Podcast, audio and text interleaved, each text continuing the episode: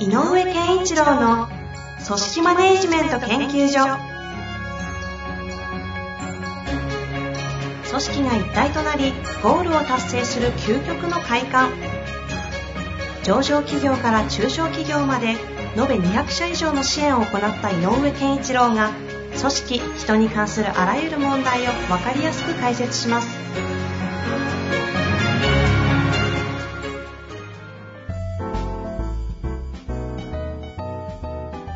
にちは、遠藤和樹です。井上健一郎の組織マネジメント研究所。井上先生、よろしくお願いいたします。よろしくお願いします。さあ、ということでね、えー今日もやっていきたいと思いますが、今日は久々のゲストはい。はい。をお招きしていきたいと思いますが、以前出たことあるかな？あ、ありますね。ありますよね。初期ねうん初期ね、ありますね。久々のご登場となりますが、えーご紹介させてください。エグゼクティブコーチの秋山城健二さんにお越しいただいております。秋山先生、よろしくお願いします。はい、よろしくお願いします。よろしくお願いします。お二人は楽しみです久々ですか？あ、久々です。そうですね。久しぶりですね。ちょっと空いちゃいましたね。空いちゃいましたよね。う結ん構ね。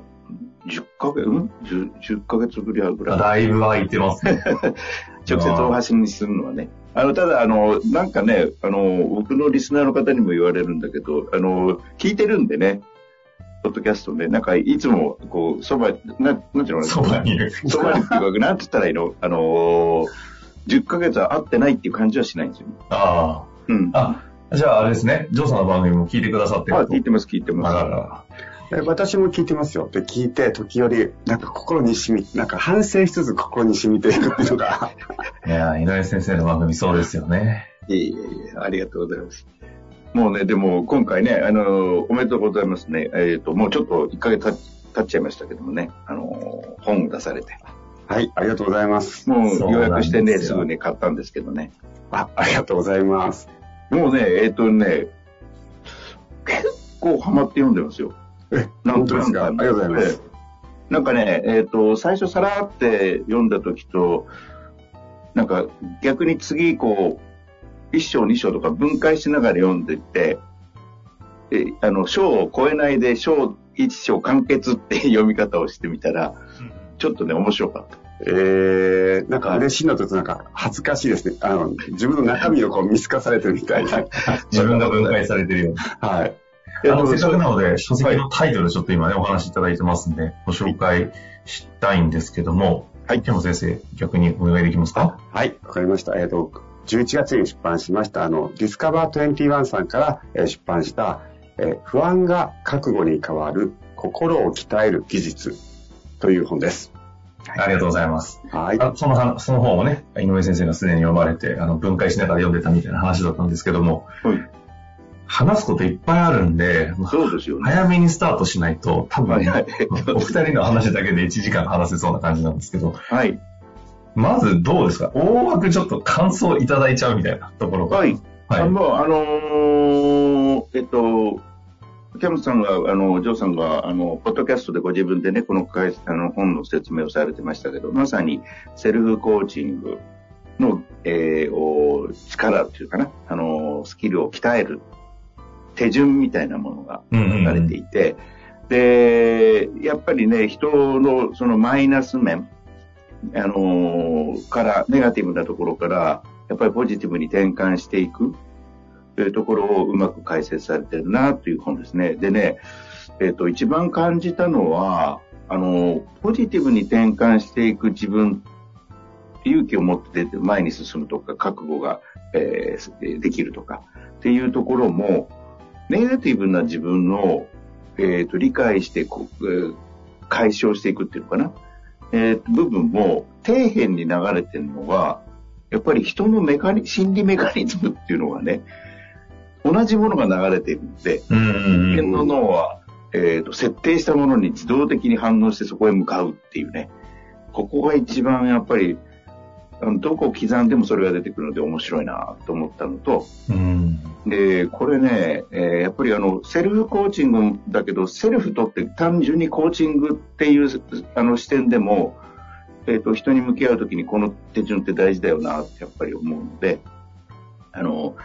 これはやっぱり経営者の方とか上司の方たちとかね、マネジメントの立場にいる方たちはぜひ読んだ方がいいなっていう感じがしましたね。ありがとうございます。ありがとうございます。もうこれで番組終わりますけどね。いいような感想いただきましたけども、今ちょうどね、キーワードで出ましたけど、井上先生の番組、組織マネジメント研究所ですので、はい。せっかくなんでお二人で組織マネジメントにおける、ある意味のそのセルフコーチングの重要性みたいな話をちょっとできたらなぁなんて今思ったんですが、なんかどちらか先にマイクを奪いたい方はいらっしゃいますか？せっかくなんでね、あのー、りょうさんもたくさんそのね、マネジメントにおける悩みを相談に乗ってらっしゃったりするから、うんりょうさんはなんかこう書かれている立場としてはなんか今のテーマでどう感じられるのかなと思って。ああ、そうですね。あの、やっぱり今、コーチングっていうのはまた最近注目を浴びてるじゃないですか。うんでそうすると私のとこにも、まあ、経営者の方がコーチングのやり方を少し押してもらえませんかみたいな話もあるんですよ。で、その時に私が一番重要視してるのは、その、コーチングの上手い下手の一つの分かれ目として、相手に向ける問いかけを自分に何回向けることができましたかっていうのがあるんですね。つまり、えっと、何が言いたいかというと、セルフコーチングをたくさんやってる人は、コーチングが上手くなるんですね、やっぱり。で、そこをどうしても、こう、相手を動かしたいと思うわけじゃないですか。例えば、部下を勇気づけたいとか、あとは、こう、自分の、なんていうのかな、その人の考えを引き出したいとかね。そうすると、よく部下の方に問いかけを意識向いちゃうんですけども、それをやる前にいかにこう、自分にその問いかけを、同じ問いかけをできるかなというところは、あの、重視してもらってるんですね。そういった意味で、まあ、まあ、今回も、あの、自分にまず意識を向けてみましょうということで、この本を書いたんですね。いやいや、面白い。あのー確かにあの、ね、昨今、えっと、トレンドですけども、ワンオンワンをやってる会社多いんですけど、うんうんうん。ワンオンワンでうまくいかないんですって言ってる方の特徴も同じですよね。おーうん、やっぱりね、えっ、と、相手からき、えっ、と、なんていうのかな、相手、ワンオンワンは相手の立ち部下のたためにあるからって言って、部下から何か聞き出さ、聞き出してあげなきゃいけない。うん。でうん思いすぎちゃってる。で、部下が、いや、別になんもないですよ、とか、なんかなりたいの？どういうなりたいの？って、いや、別にないんですけど、とかって言われちゃうと先に進まないっていう。そうですね。だから今、ジョーさんおっしゃったみたいに、それを自分に向けて、じゃあ、自分はどうなりたいんだろうっていう問いかけを何回してるかによって、その問いかけで自分の中における変化っていうのが感覚的にわかるので、はいはい。あ、今こいつはこう思ってるのかなっていうのがわかりますもんね。そうなんですよね。うんだからこう、よく、なんていうのかな、こう、どんな人からお話を聞きたいかっていうのがよくあって、はいやっぱり、えっ、と、実践してる人から話を聞きたいってよく言うじゃないですか。その口だけ番長じゃなくて、やっぱりやってると話を聞くみたいなね。で、同じですって、問いかけも、その問いかけも一人ばっか問いかけをしてる人よりは、その問いを自分にぶつけてる人だとなんかわかるじゃないですか。そうすると、その、私のことで問いかけが入る、質問が入るとか入らないって言い方をするんですが、質問が入ってくるんですよね。あの、わかりやすいように、あの、学校の先生とか子供正直だから、学校の先生がみんなに問いかけるじゃないですか。みんな、こう、えっ、と、将来何になりたいんだみたいなね。で、その時にその問いかけを自分に向けてる先生ってやっぱ子供たちも考えるそうなんですよね。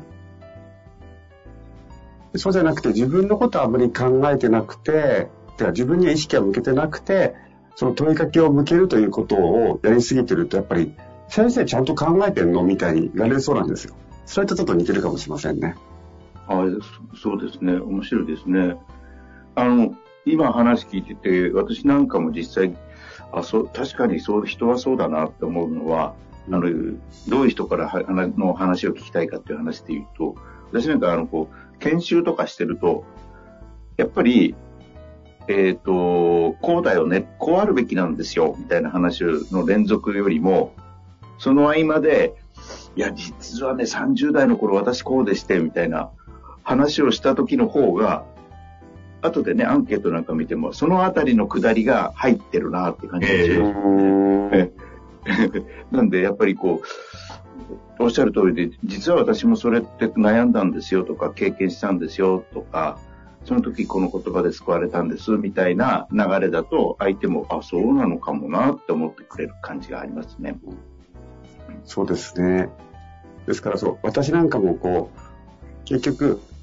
いやー、この人すごいやってるなとかと思うと、やっぱりその人から学びたいとか、そういう人からの問いかけだったら、こう考えてもいいなと思うじゃないですか。はい。でよくこう問いかけってこうね、井上先生も使ってらっしゃるようにこう、深度っていうのがあって、こう浅い問いかけと深い問いかけとかあるじゃないですか。よく皆さん深掘りしたいって言葉好きですよね。で、深掘りしたいって何かっていうと、その人が普段考えていなかったような問いかけをするって意味だと思うんですよ。はい。そうすると、あの、例えば、あなたが本当に、本当に心から大切にしてることは何ですかみたいな問いかけがあったときに、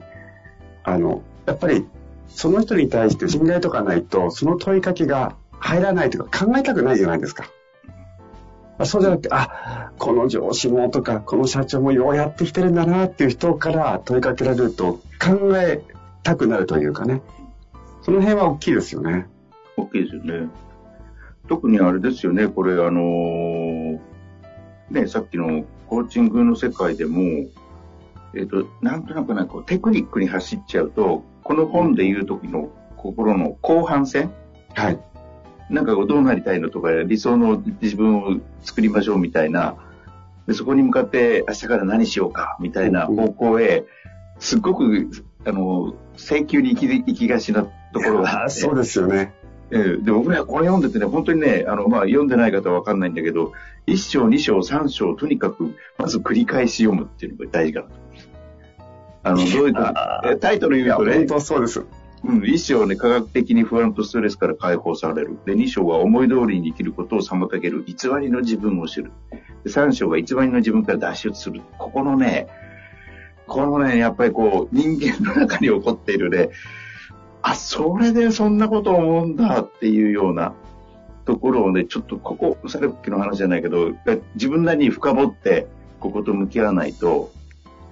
やっぱりこう、人間関係においても答えが出てこない気がしますね。いやーいや、本当本当本当あの、すごい、さすがだなというか、ありがとうございます。あの、そうなんですよ、こう、その、まあ、4章、5章では、まあ、どっちかっていうと、アウトにも、その、行動にも起こしていくような話になってくるんですが、その前段階のところを丁寧にやっておかないと、こう、なかなか、なんていうのかな、上辺だけになっちゃうことってあるじゃないですか。で、その時に、やっぱりあの、私がまあ好きで得意なのは、さっき井上先生がおっしゃっていただいている、その、人のメカニズムがこう好きなんですね。あの、好きというか、可愛らしいというか、そうそう、あの、なんで人は不安になるんですかって一言言ったらメカニズムがあるからとか。あと、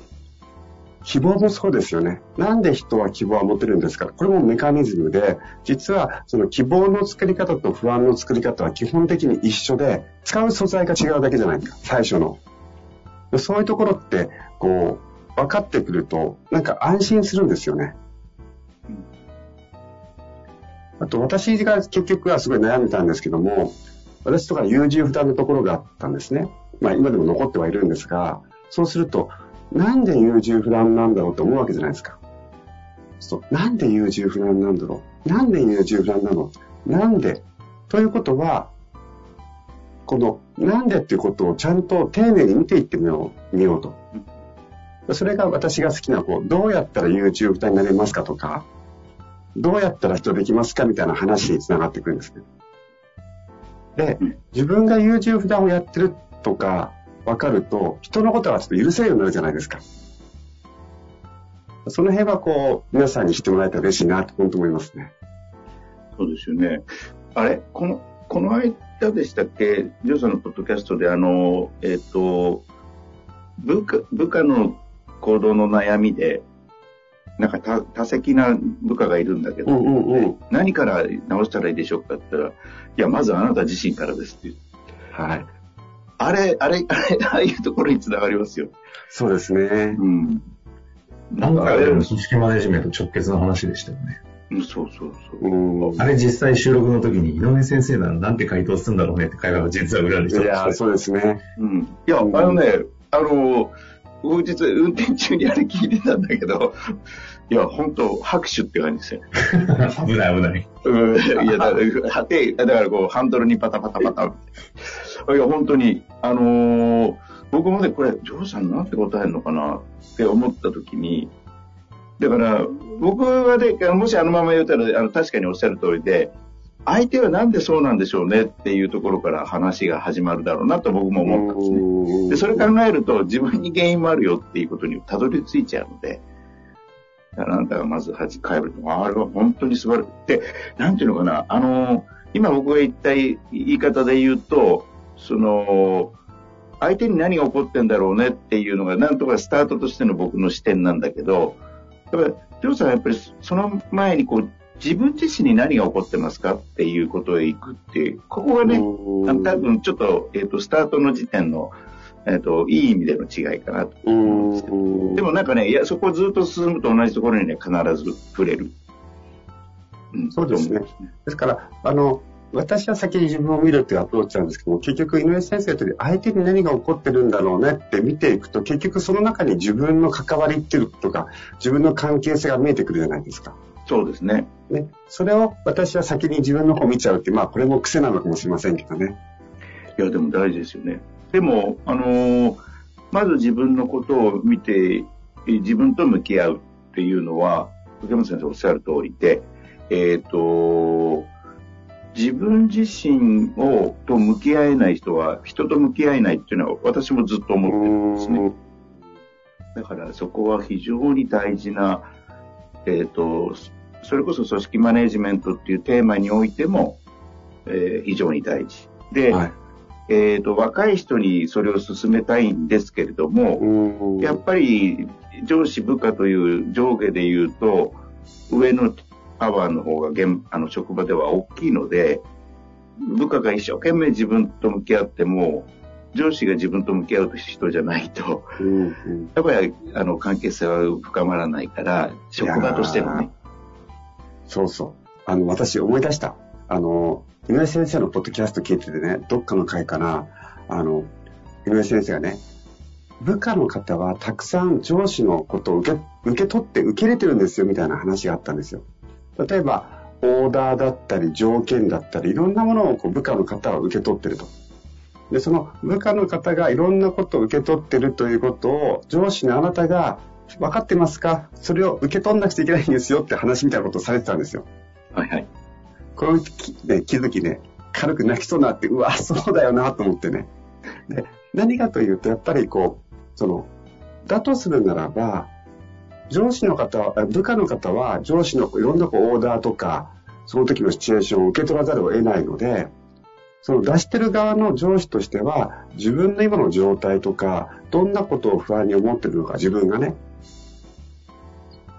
どんなこと焦ってるの？っていう自分の状態を受け取らないでどんどん流していったら、やっぱりそれを全部受け取るのが部下の方になっちゃうじゃないですか。うんそういった意味では、こう自分の内面を見るってことは本当に重要なんだなと思いますね。そうですよね。うん。今まさになんかいろいろキーワードが関係性の話であったり、自己と向き合うみたいな、それぞれの本本領域に入ってきたんですけど、ここの話しようと思ったらもうすでに20分近くなり始めているので、ちょっとあの、そこの話、組織の関係性をまさにこう高めるために自分とどうやって向き合っていくのかみたいな二人の融合的な話はちょっと次回、もう一回、あの、後編ということでやらせていただきたいんですけど、最後に、あの、セルフコーチングの話今日ずっとしていただいたと思うんですが、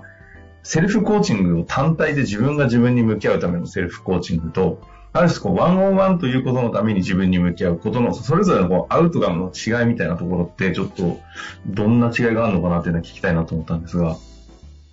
いいですか？はい。えっと、まあ、最終的には、まあ、組織においては同じだと思うんですけど、セルフコーチングの場合っていうのは、やっぱり相手と向き合うためにセルフコーチングをしていくっていうのがベースになると思うんですね。あ、そこなんですね。はいうんやっぱり、えっと、自分と向き合った結果、まあ、インサイドアウトなので、イン、内側に入って、じゃあアウトどうしようかと。で、そのアウトっていうのは、やっぱり組織においては、相手と向き合うために、やっぱりまずはちゃんと自分と向き合いましょうと。っていうのがあると。であと、ワンオンワンの場合は多分ね、いくつかアウトカムがある気がするんですよね。例えば、えっと、部下の方が自分と向き合うために伴走するみたいなワンオンワンもあるだろうし、あと、こう、これは井上先生もすごい言ってるんですけども、二人して共通の何かを作っていくために自分も喋るし、あなたからも引き出したいみたいな、なんかこう、いくつかのアウトカム設定はあるような気がするんですね。なんかそんな風に見てます。いやいやいや、ありがとうございます。井上先生、このあたり、なんか補足も違いもあっていいと思うんですけど、いかがですか？えっと、いや、まさにあの、秋山先生が余裕通りで、えっ、と、ワンオンワンはあいあの部下にだけ向かってっちゃうと、やっぱり、えっ、と、部下が苦しかったりする。部下がある意味何かを抱えてるとより苦しくなるので、あの、やっぱり私が時たま言う、あの、ウィーなんですよね。我々っていう視点の、えっ、と、アウトカムを、ワンワンの時は、えっ、と、並行して作っていく。うん。うん。我々ってどうしたらいいんだろうね、とか、いう、その我々感が出ないと、えっ、と、一緒にやっていく感じがないので。そこは大事かなとは思ってます。いやー、聞いてすごいなと思いました。ついついやっちゃいますよ、ワンオンワンって言うと、君のためとか、いやお前が頑張るためって。あそうなんですよね。でも、やっぱり、どうしよう、これから俺たちは、みたいな話をしてくれた方が、あの、上司も答えがない質問、問いかけをしてくれた方が、考えやすいんですよね。いやー、すごい。秋山先生、これ以上もうダメです。なんでなんで言いたい言いたい。ちょっとだけ、じゃあ、お願いします。ワンオンワンは、ウィーに向かって進む。はい、井上健一郎。びっくりした。上上語録にすんのかと思いました。いやいや、できるわけないじゃないですか。いや、でもありがとうございます。いや、二人のコラボ久々にちょっといいですね。まあ、ということで、全然話は尽きないということで、次回もやりたいと思いますので、はい。えー、ぜひ皆様も来週の回聞いていただけたら嬉しく思います。ということで、今日のところここで終わりたいと思います。井上先生、秋山先生、ありがとうございました。ありがとうございました。